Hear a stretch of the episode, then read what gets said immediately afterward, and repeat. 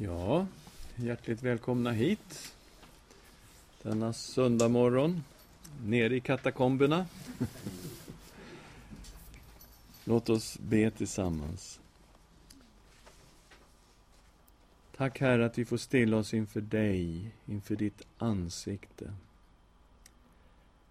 Tack för löftena att vi får samlas inför en öppen himmel där vägen in i det allra heligaste är öppnad genom ditt blod, Herre Jesus. Och Herre, vi ber att du ska tala till oss idag ifrån ditt ord. I Jesu Kristi namn. Amen.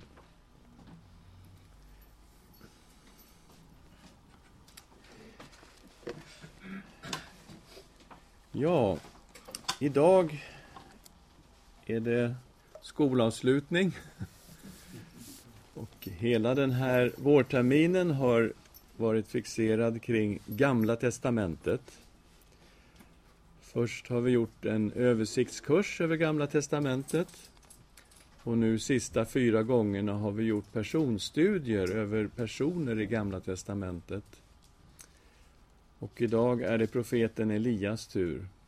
Och vi har satt rubriken Profeten Elia ensam mot en nation.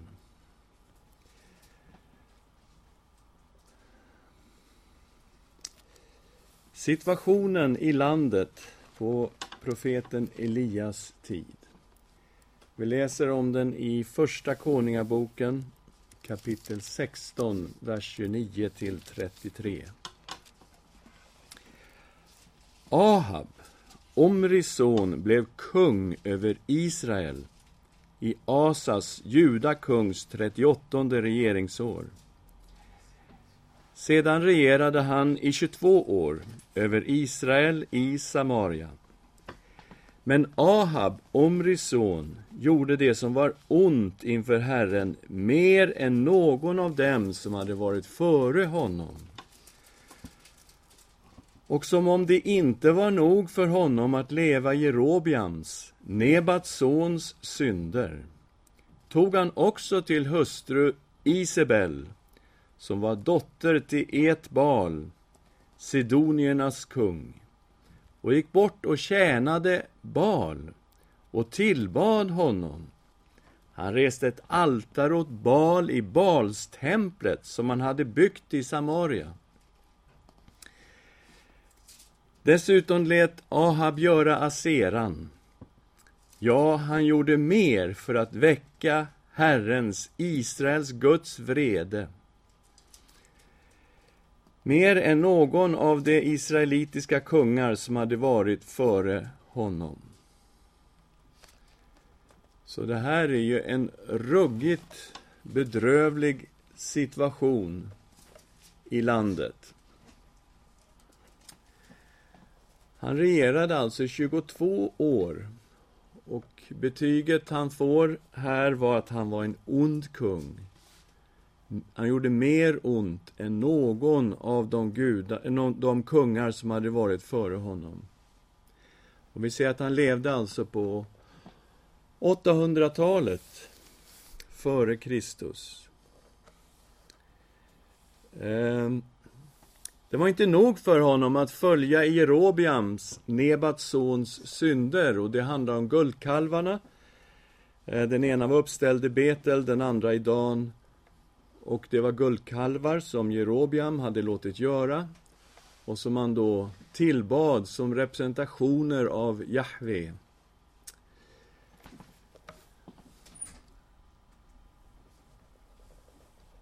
Han eh, gjorde också någonting som var en riktig galenskap. Han eh, tog till drottning Isabel.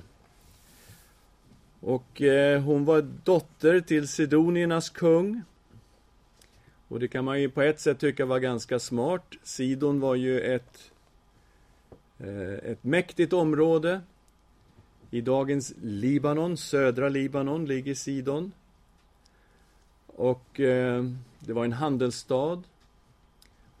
Och i och med att han gifte sig med Isabel så hade han ju fred åt det hållet norrut, så att säga, längs kusten.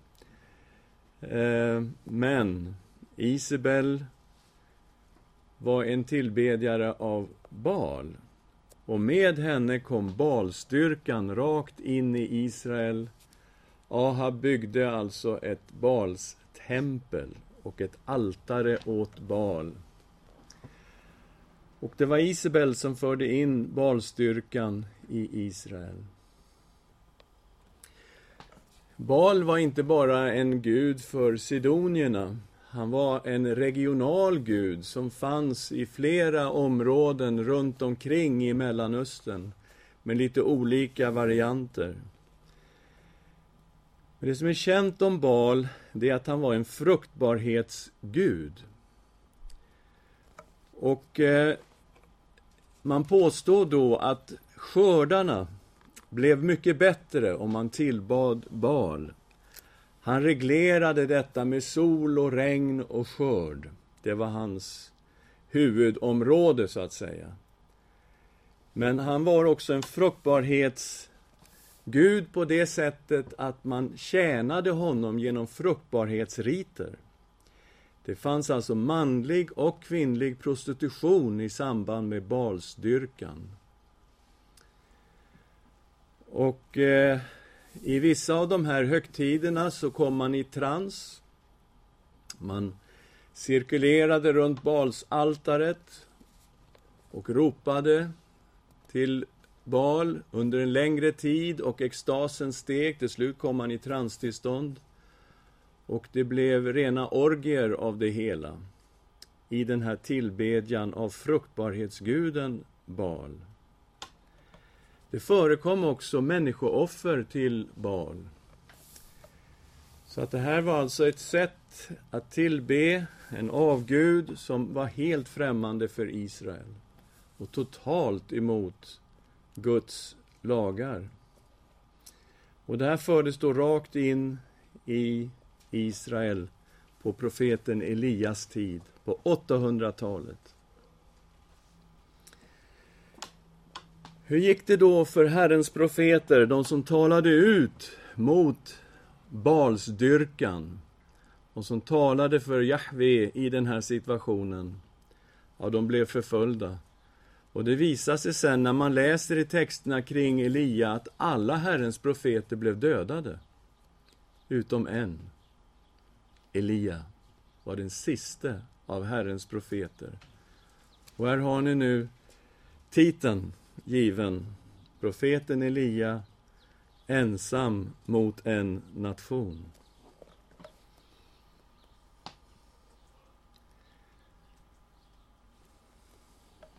Och vi ska läsa om profeten Elia. Han var från Tispe i Gilead. Gilead ligger då på östra sidan om Jordanfloden, ett bergsområde.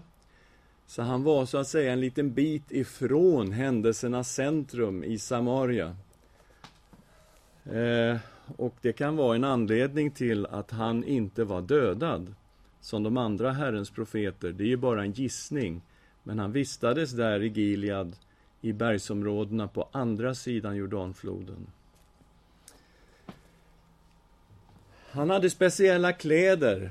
Han hade en hårmantel och ledergördel. Och eh, det här kan man ju tänka sig, ja men det kanske inte var så ovanligt. Men eh, det var nog rätt ovanligt. I andra Konungaboken kapitel 1 så läser vi om Ahabs son Ahasja som eh, föll ner genom ett galler. Han fick troligtvis en infektion genom det här. Det står att han blev sjuk, han var på väg att dö. Han skickade iväg några sändebud mot Ekron för att fråga Balsgud där om han skulle få leva eller inte. Och Ekron ligger ju då sydväst, det tillhör Filistenas område. Och eh, de här sändebuden, de hinner inte komma särskilt långt för att det kommer en man emot dem och eh, berätta för dem exakt vad de har för uppdrag, men också hur det kommer att gå med kung Ahasja. Vi läser i vers 3. Men Herrens ängel hade sagt till tisbiten Elias, stå upp och gå och möt sändebuden från kungen i Samaria och säg till dem, är det därför att det inte finns någon Gud i Israel som ni går ner och frågar Bal Sebub, guden i Ekron? Därför säger Herren så, du ska inte komma upp ur den säng där du har lagt dig, ty du måste dö. Och Elia gick. Och efter ett tag så kom de här sändebuden tillbaka då. Det fattar ju alla att de har inte varit nere i Ekron, för de kom ju liksom efter en kvart. Va? Det gick ju väldigt fort. Var har ni varit ungefär? Och vi kommer till sjunde versen. Kungen frågade dem, hur såg den mannen ut som kom emot er och talade till er på det sättet? De svarade honom, mannen bar en hårmantel och hade en lädergördel om höfterna. Då sa han, det var tisbiten Elia. Så kungen visste att det måste varit Elia på grund av hans klädsel. Så det var ingen så här vanlig söndagskostym som han hade på sig, Elia, utan det var en, en klädsel som var mycket utmärkande för honom. Hans namn är intressant när man eh, läser om profeten Elia och hans uppdrag. Hans namn betyder Min Gud är Jahve. Och här ser vi ju kampen uppe på berget Karmel senare mellan Jahve och Baal. Och den sista av Herrens profeter, hans namn är Min Gud är Jahve, Herren.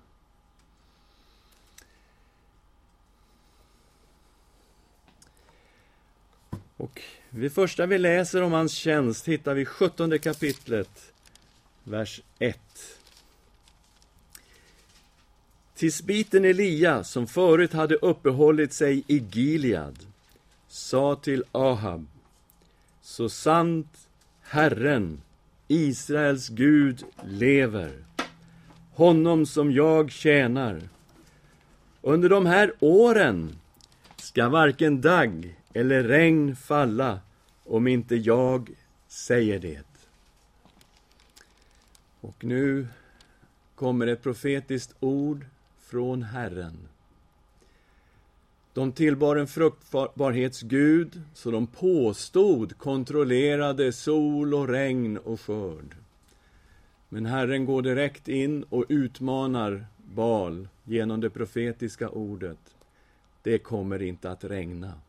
Och det kommer inte att regna på flera år. Förrän jag säger det, säger profeten Elia. Det ska alltså komma ett ord genom profeten Elia. Och då ska det börja regna igen. Ja, test. Vad tar Elia vägen? Han gömmer sig. Han försvinner.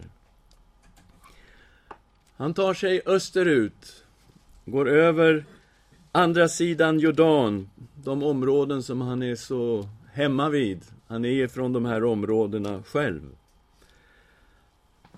Han ska uppehålla sig vid bäcken Kerit, öster om Jordan. Där ska han få vatten att dricka. Korparna, säger Herren, kommer att ge honom kött och bröd. Och varje morgon och varje afton på utsatt tid, leverans, frukost, middag, så kommer korparna med mat till profeten Elia och vatten, ja, det får han från bäcken Kerit. Men det regnade ju inte. Så att bäcken torkar ju ut till slut. Det finns inget vatten kvar att dricka.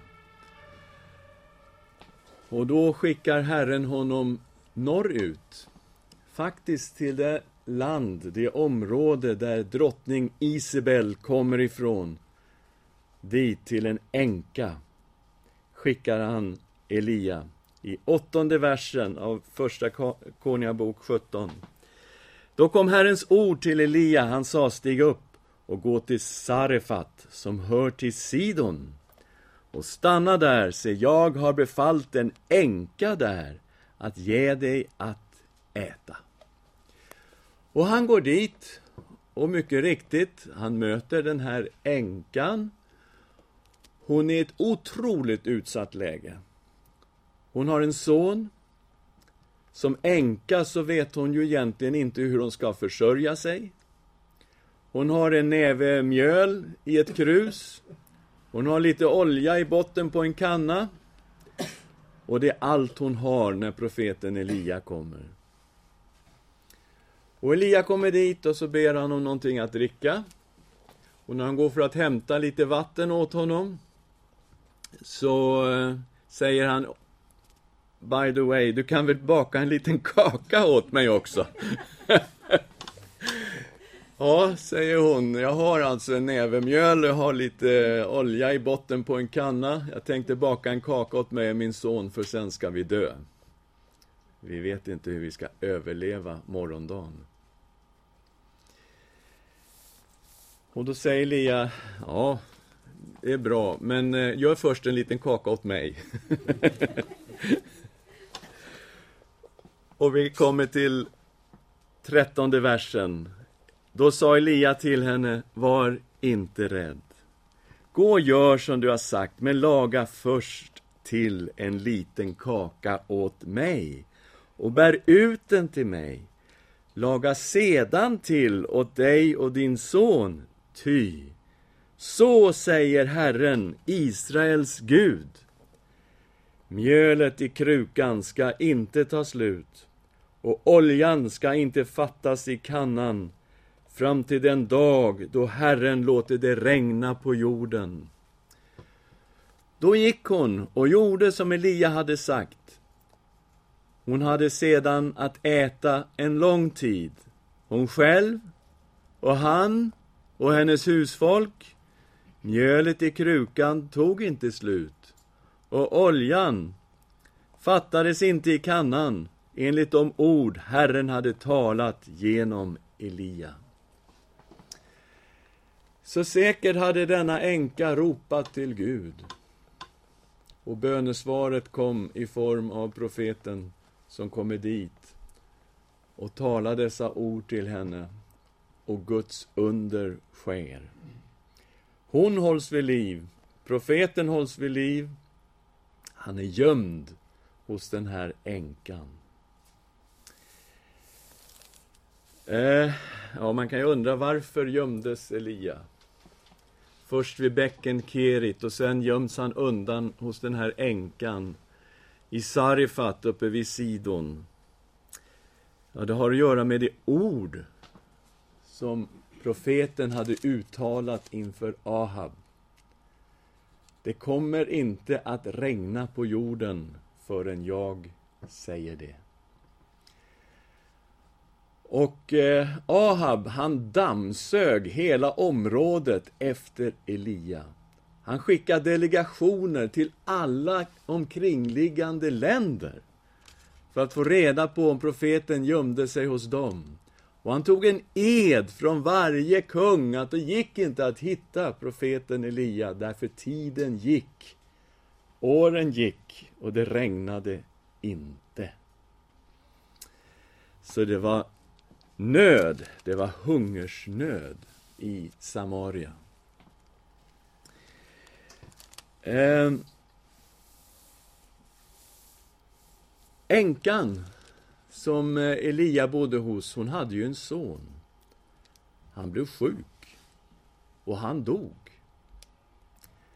Och det är märkligt att läsa här i Gamla Testamentet om hur profeten Elia ropar till Herren och Gud hör hans böner och återuppväcker den här pojken från de döda.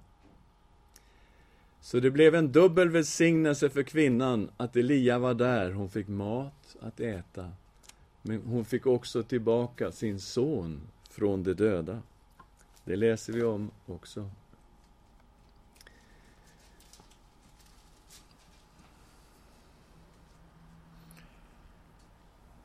Sen kommer då Herrens ord till profeten. Han har gömt sig nu, han är bortåt tre år borta.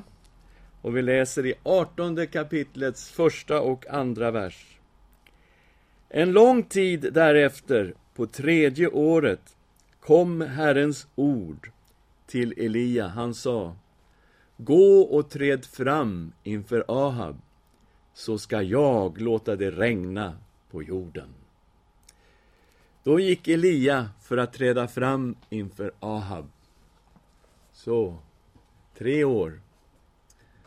Och det har varit torka. Det har inte regnat en enda minut under den här tiden. Och eh, det finns en eh, herre som jobbar för kungen, han heter Obadja. Han är en troende man. Han är den som Elia möter först och säger att Gå och hämta Ahab, jag vill prata med honom. Och eh, Obadja, han är ju rädd att Elia ska försvinna igen, för då ligger han jätterisigt till. Om man säger, jag har träffat Elia, kom hit och möt honom, så finns han inte där. va. Så vi kommer till tionde versen i artonde kapitlet. Så sant Herren, din Gud, lever. Det finns inte något folk eller något rike dit din Herre inte har sänt någon för att söka efter dig. Om, och, om man har svarat, han är inte här, så har han tagit en ed av det riket eller det folket att man inte har funnit dig. Så Ahab gjorde allt han kunde. Han vände på varenda sten för att få tag i Elia. Och här kommer nu Elia och säger, här är jag, nu vill jag prata med kungen. Okej. Okay. Och vi kommer fram till, vi läser från sjuttonde versen. När Ahab fick se Elia sa han till honom Är du här, du som drar olycka över Israel? Elia svarade inte jag som drar olycka över Israel utan du och din fars hus. Ni överger ju Herrens bud och följer efter balerna. Men sänd nu bud och samla hela Israel till mig på berget Karmel tillsammans med Bals 450 profeter och Aserans 400 profeter, det som äter vid Isabels bord. Så det kommer en utmaning ifrån profeten Elia mot profeterna som tjänar Bal.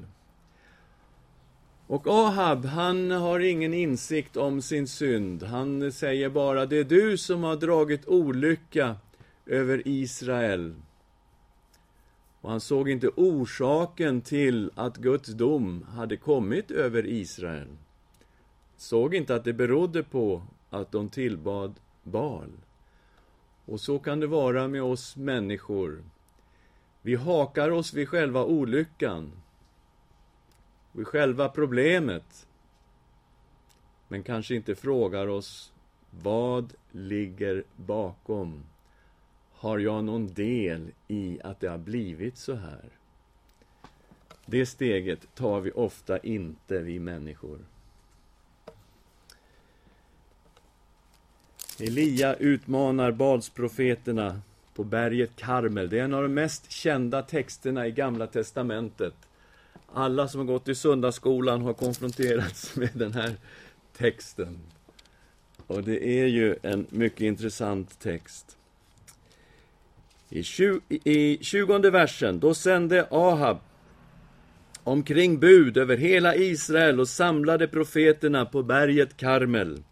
Elia trädde fram för allt folket och sa Hur länge ska ni halta på båda sidor? Om det är Herren som är Gud, så följ honom. Om det är Bal, så följ honom. Men folket svarade honom inte med ett ord. De var knäpptysta. Därför att de haltade verkligen på båda sidor. Det var inte så att Jahve inte tillbads i landet. Det gjorde han. Men de hade blandat upp tillbedjan av Jahve med tillbedjan av Bal och de haltade på båda sidorna. Och hur kan det vara med oss människor?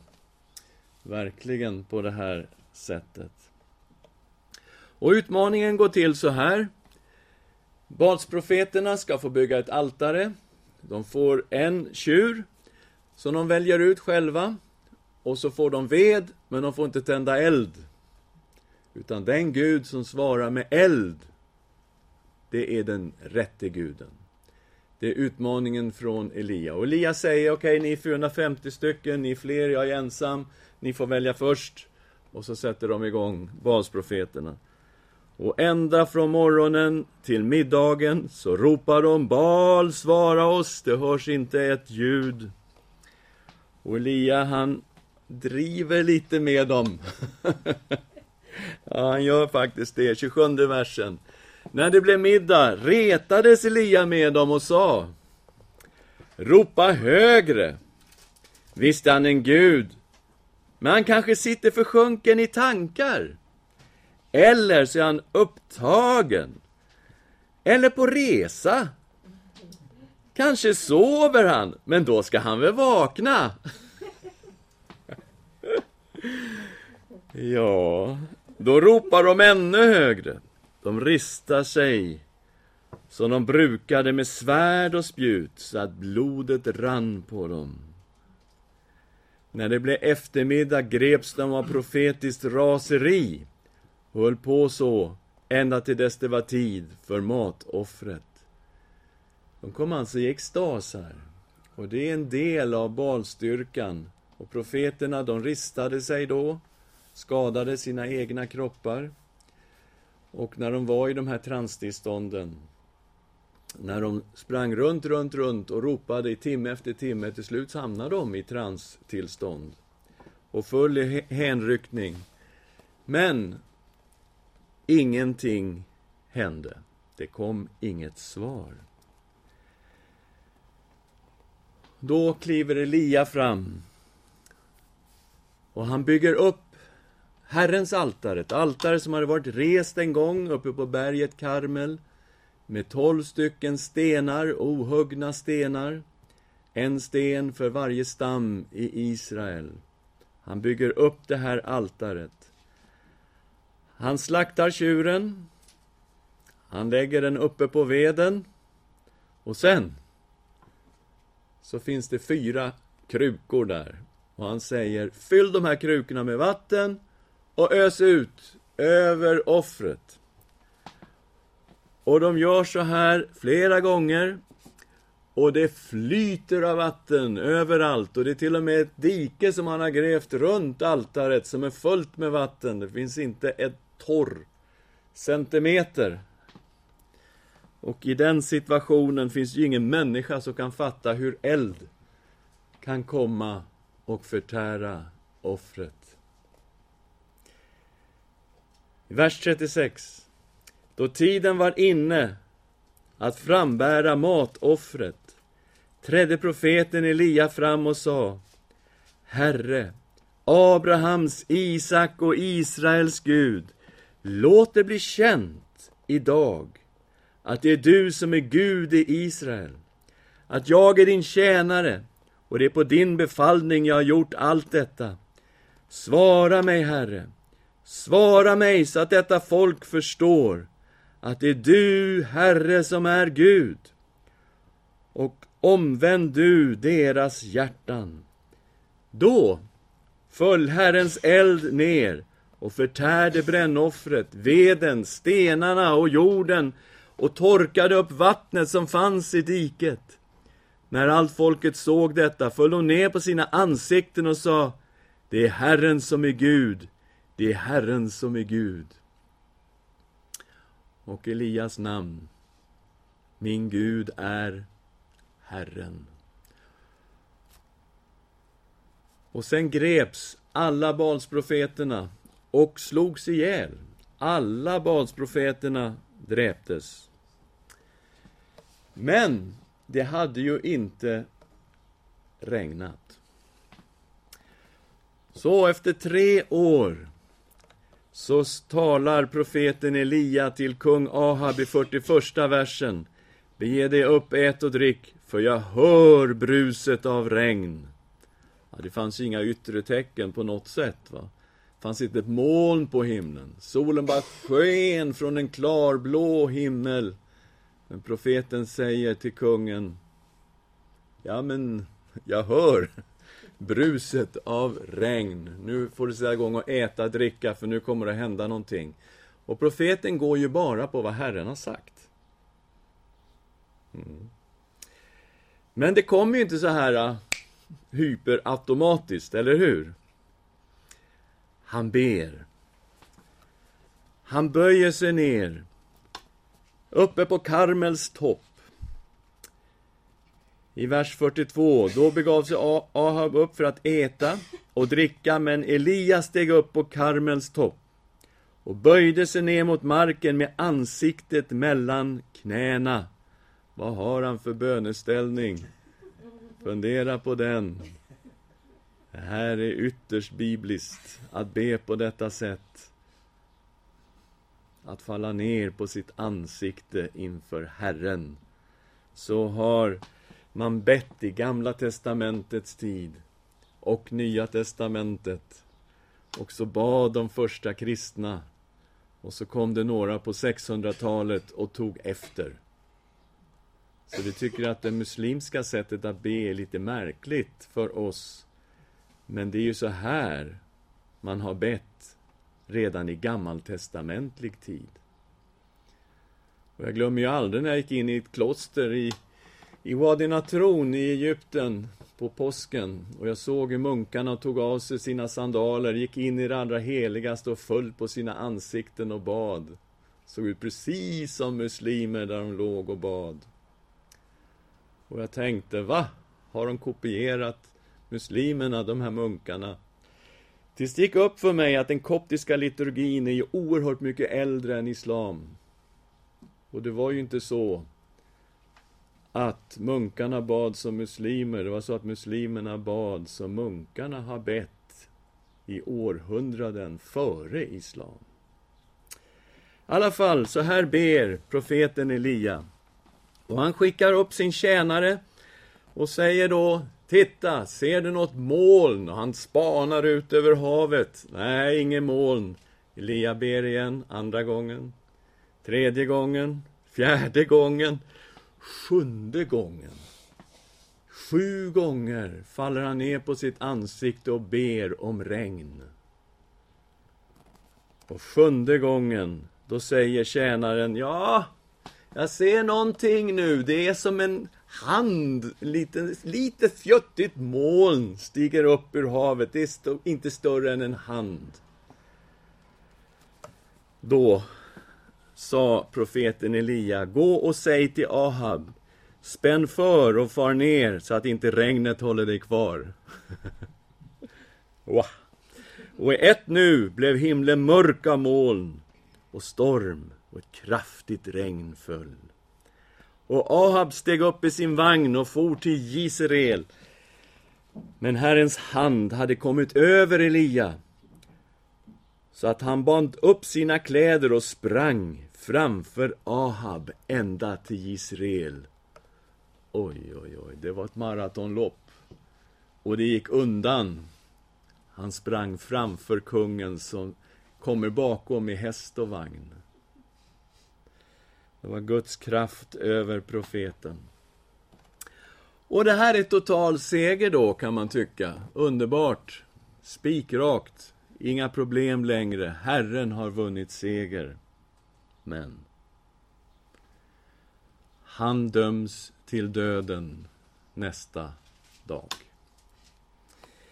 19 kapitlets första vers. Aha berättade för Isabel allt vad Elia hade gjort och att han hade dödat alla profeterna med svärd. Då sände Isabel bud till Elia och lät säga Må gudarna straffa mig, både nu och senare, om jag inte imorgon vid denna tid låter det gå med dig som det gick med profeterna.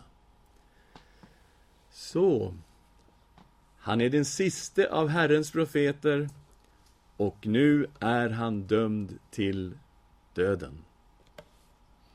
Hur reagerar han?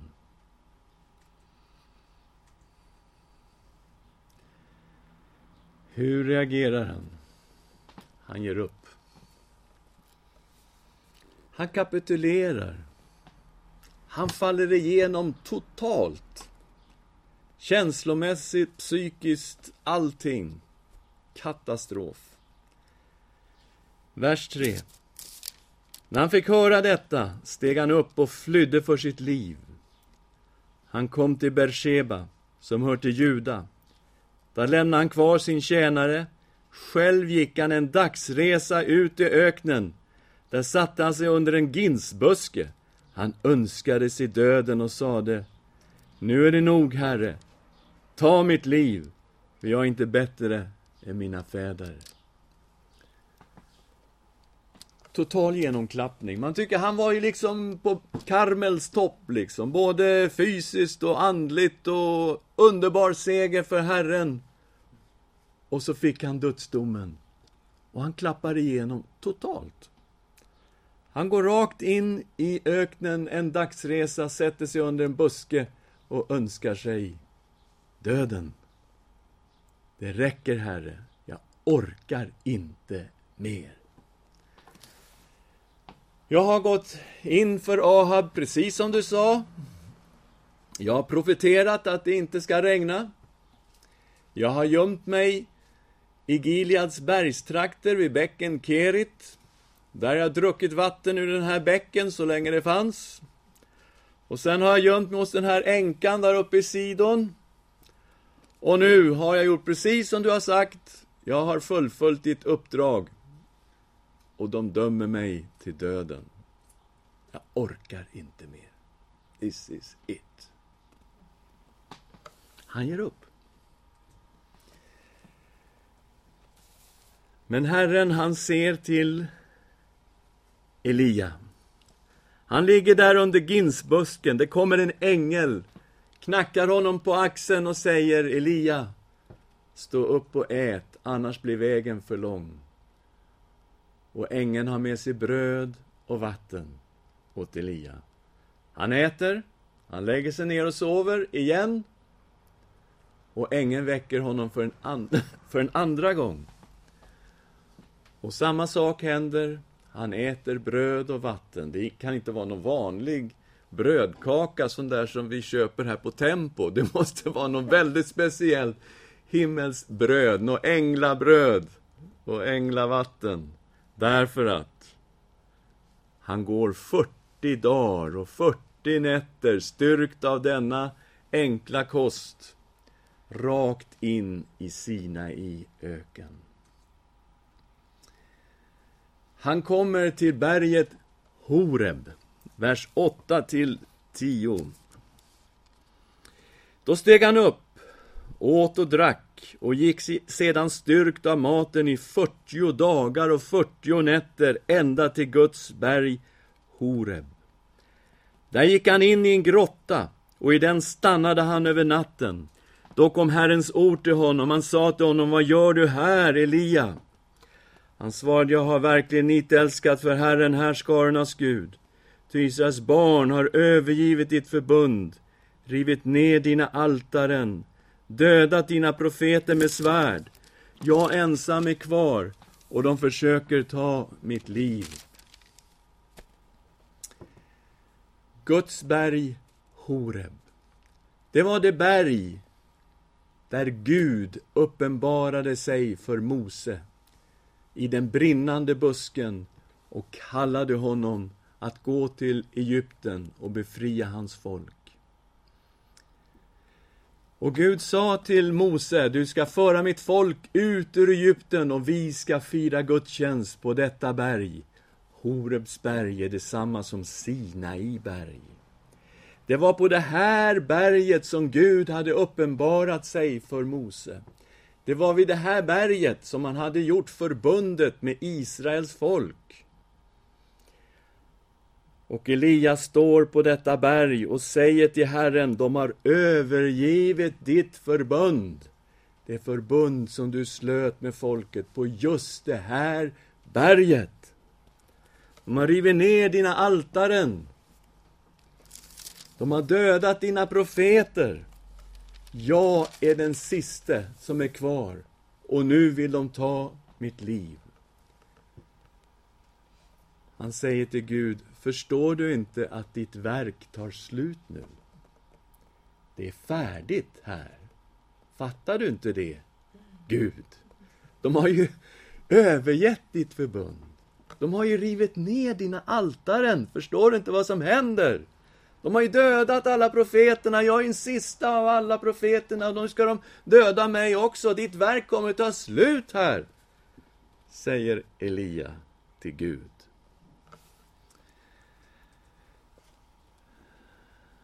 Och då får han en uppenbarelse på det berg där Gud hade uppenbarat sig för Mose.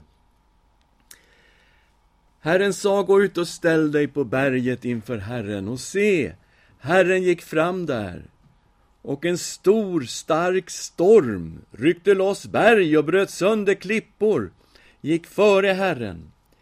Men Herren var inte i stormen. Efter stormen kom en jordbävning, men Herren var inte i jordbävningen. Efter jordbävningen kom en eld, men Herren var inte i elden. Efter elden hördes ljudet av en svag susning.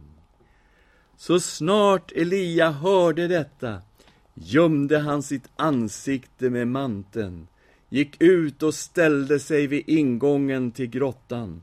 Och se, då kom en röst till honom som sade, Vad gör du här, Elia? Han svarade, jag är verkligen nitälskad för Herren härskarnas Gud. Ty Israels barn har övergivit ditt förbund, rivit ner dina altaren, dödat dina profeter. Med svärd jag ensam är kvar och de försöker ta mitt liv. Herren var inte i stormen, i jordbävningen eller i elden. När Gud slöt förbundet med Israels barn så kom han just med de här manifestationerna. Det var eld, det var rök, det var jordbävning, hela berget skakade när Herren uttalade de tio budorden och slöt förbundet med Israels barn. Här står nu Elia på samma plats men Herren är inte i stormen. Han är inte i jordbävningen, han är inte i elden. Han är i den sakta susningen. Okej, okay, Elia, du tycker att det är slut. Ja, det kan tyckas så, men du ska veta det. Det är inte slut. Jag är inte i stormen. Jag verkar inte som en storm just nu. Jag verkar inte som en jordbävning eller som en eld. Men du ska veta, jag är i den sakta susningen, den stilla susningen. Där är jag och där hör du min röst. Det fanns nämligen 7000 som Elia inte hade en susning om, som inte hade böjt knä för Baal. Men Herren visste precis vilka de var som inte hade böjt sig för Baal.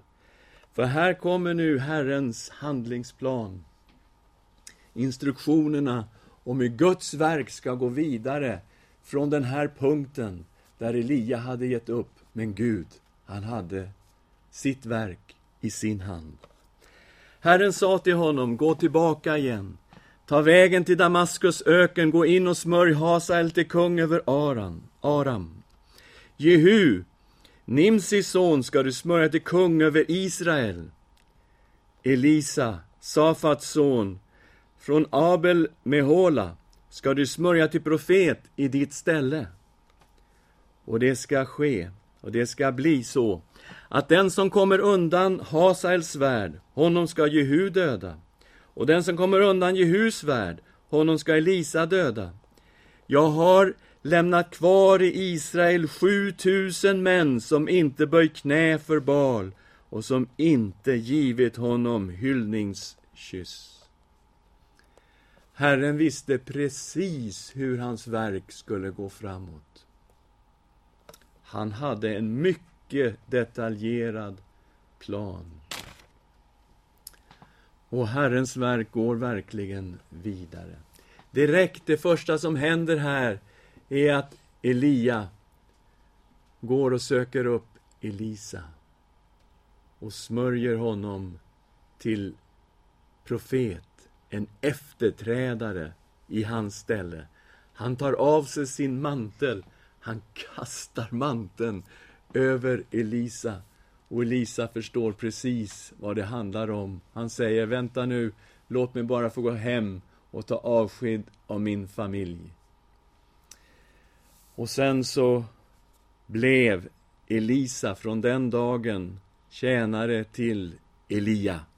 Och nu var han inte ensam längre. Okej, okay, han var den sista av Herrens profeter. Men direkt efter det här så var de ju faktiskt två stycken. Elia och Elisa blir ett team. Elisa, han får Elias fallna mantel. När det är dags för Elia att fara upp till himlen, Andra Konungabokens andra kapitel. Då vet Elisa vad som kommer att ske. Han har hört vad Herren har sagt. Att Elia kommer att tas upp till himlen just den här dagen. Och Elisa släpper honom inte med blicken. Han viker inte en halv meter ifrån honom. Han ska vara med honom hela vägen, ända till hans himmelsfärd. Och de kommer till Jordanfloden. Elia som gärna går över Jordan. Han kommer ju från området på andra sidan Jordan. I åttonde versen. Elia tog sin mantel, vek ihop den och slog på vattnet. Då delade, i detta, det, då delade detta sig åt båda sidor och de gick bägge igenom på torr mark. När de hade kommit över sa Elia till Elisa Bed mig om vad du vill att jag ska göra för dig innan jag tas ifrån dig. Och vad ber Elisa om? ja, må en dubbel arvslott av din ande komma över mig. Vilken bön! Det var ju inte riktigt i Elias makt att ge en dubbel arvslott av sin ande till Elisa. Och Elias säger också, du har bett om något svårt. Men om du ser mig när jag blir tagen ifrån dig, då kommer det att ske så, annars sker det inte. Och medan de gick och samtalade, se, då kom en vagn av eld och hästar av eld och skilde dem båda från varandra och Elia for i stormvinden upp till himmelen. Elisa såg det och ropade, min fader, min fader, du som för Israel är både vagnar och ryttare. Sedan såg han honom inte mer. Elisa tog tag i sina kläder, rev dem mitt i tu. Därefter tog han upp Elias mantel som hade fallit av denne och vände tillbaka till det ställe vid Jordans strand. Han tog Elisa, Elias mantel, som hade fallit av denne och slog på vattnet och sa Var är Herren Elias Gud? Då nu Elisa slog på vattnet delade sig åt båda sidor och han gick över. Ja, han fick en dubbel arvslott av Elias ande. Exakt vad det innebär är ju inte så enkelt att säga. Man kan räkna mirakler och komma fram till att det var dubbelt så många mirakler, mirakler som är skrivna på Elias och på Elisa. Att Elisa fick alltså dubbelt upp. Men det finns så mycket mer i det här begreppet så att vi vågar inte ens ge oss på exakt och spekulera. Men den kraft som var över Elia, den var nu över Elisa. Han hade blivit profet i Elias ställe, precis som Herren hade sagt. Vi läser också om att Herrens verk var inte slut. Det fanns nu profetskolor i landet, en i Betel, en i Jeriko. Nya Herrens profeter var på väg. Profetlärjungarna fanns där och de lärde sig att bli Herrens profeter. Det blev Elisa, han som blev profet istället för Elia. Det var han som fick smörja Hasael till kung över Aram. Precis som Herren hade instruerat Elia att Hasael skulle smörjas till kung över Aram. Aram, Damaskus, Syrien, det var ett land där Israel låg i krig. Och Gud använde Hasael för att döma Israel. Det blev en profetlärjunge. Elisa instruerar en profetlärjunge att gå och smörja Jehu till kung i Israel. Precis som Gud hade sagt till Elia. Jehu ska smörjas till kung i Israel. Sammanfattning. Herrens verk beror ytterst alltid på Herren själv. Även om det skulle gå illa för Guds verk i vår tid, även om det skulle gå så illa för Herrens verk som det gjorde under Elias dagar, så ska vi veta detta, att Guds verk beror ytterst sett på Gud själv. Herren visste vad profeten inte visste. Han visste om de sju tusen som aldrig hade böjt knä för Baal, som aldrig hade givit honom en hyllningskyss. Han hade en plan för sitt verk och han talade om det för sin profet. Och Herren såg till att den här planen genomfördes till punkt och pricka. Han skulle alltså inte låta balstyrkan bara köra på i Israel. De hade visserligen brutit förbundet. Det första budet, du ska inga andra gudar ha vid sidan av mig. Det hade de brutit.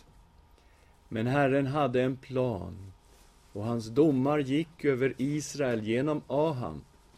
Hans domar gick över A, genom, genom Hasael och Aram. Hans domar gick över Ahabs hus genom Jehu. Balsdyrkan skulle inte lämnas i fred i Israel. I den här oerhört svåra situationen som Elia befann sig i, när han gav upp och var djupt bedrövad, så behövde han ett personligt möte med Gud. Och han fick en uppenbarelse av Gud, där på Horebs berg, på Sions berg, det berg där Gud hade uppenbarat sig för Mose. Och hur gick det då med Elia? Han levde resten av sitt liv dömd till döden av drottning Isabel. Blev domen verkställd? Nej. Herren vakade över sin profet. Och han dog inte ens, som alla vi andra. Han for levande till himlen. I en vagn av eld och hästar av eld blev han upptagen direkt till härligheten. Ja, det är slutsatser som vi drar från studiet med profeten Elia. Oj, den här klockan låg långt ifrån mig. Då ska vi avsluta med att be tillsammans.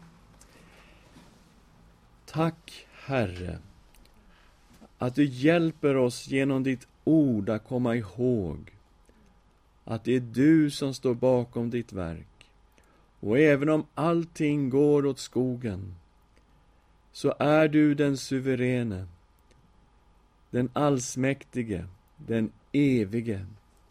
Och att ditt verk beror inte alls ytterst på oss människor, utan på dig själv. I Jesu namn. Amen.